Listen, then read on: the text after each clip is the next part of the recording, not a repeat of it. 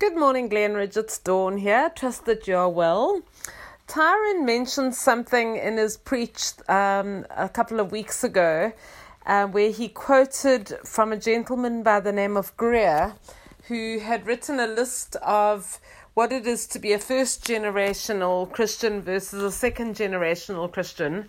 And something of what he said just struck such a chord and challenged me um, to my core.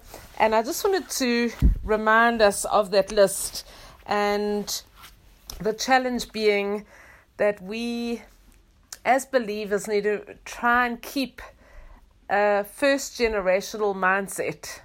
And as much as the second or third generation, we might do things differently to the first generation, our mindset needs to remain as a first generation mindset and I found this hugely challenging and and really gripped me. So I just want to share that with you and then maybe just share an example. So this is the list that he read out. A first generational Christian does whatever it takes, while a second generational Christian does only what one is asked to do.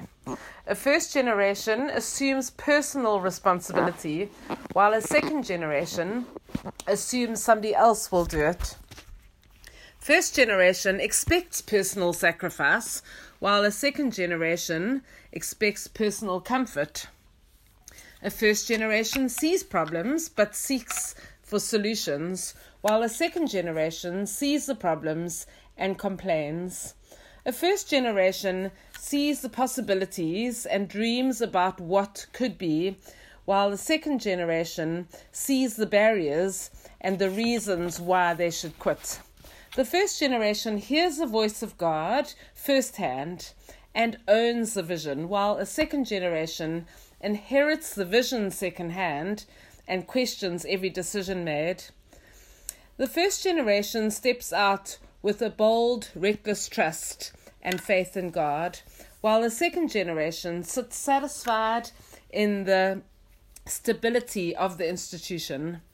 The first generation fears holding anything back from God, but rather wants to give all, while the second generation fears commitment. The first generation feels the privilege to be part of the movement or the church or the community they're in, while the second generation people feel entitled to benefits of this institution. Those are just a few on the list, and I'm sure as I read them, many might have struck a chord in you or struck home to you. And I'd, I'd encourage you just to listen to them again and just check your heart and just go, ask God where do we need to realign our mindsets? Where do we have to realign our hearts and our minds? so that we can remain as first generation people, first generation Christians that will make a difference, that will pay the price, that will walk the walk and talk the talk, um, not giving up, persevering, pushing through, taking the ground that is um, our inheritance. But perhaps an example of this is that um, I joined Glenridge in 1988, which was many, many years ago, a much smaller, newer church.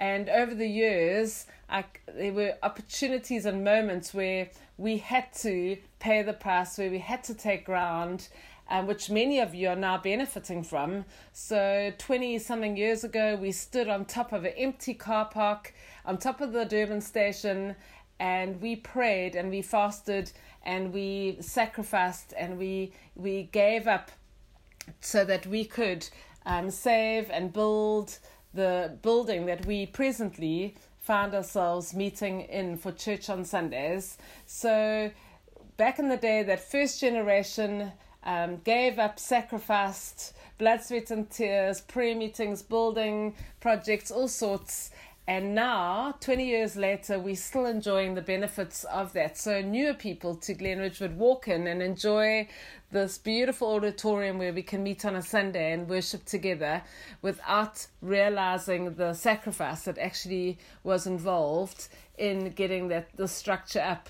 And I potentially would be the second or third generation um, believer. And my challenge for myself is to make sure that I remain with the mindset of a first of a first generation believer, where I'm not afraid to pay the price, to sacrifice, to push through, um, to make a difference wherever I go. And just to encourage each one of you, just to check your hearts, listen to that little list again, see where God might highlight or expose or show you or reveal um, where you potentially need to just change your mindsets and get your heart and mind back into alignment with all that God has for us. And as Glenridge as a church, we can walk into this incredible future that He has called for us as a church. So I just want to encourage you, take heed, and let's continue this journey um, as we have been in Jesus' name. God bless.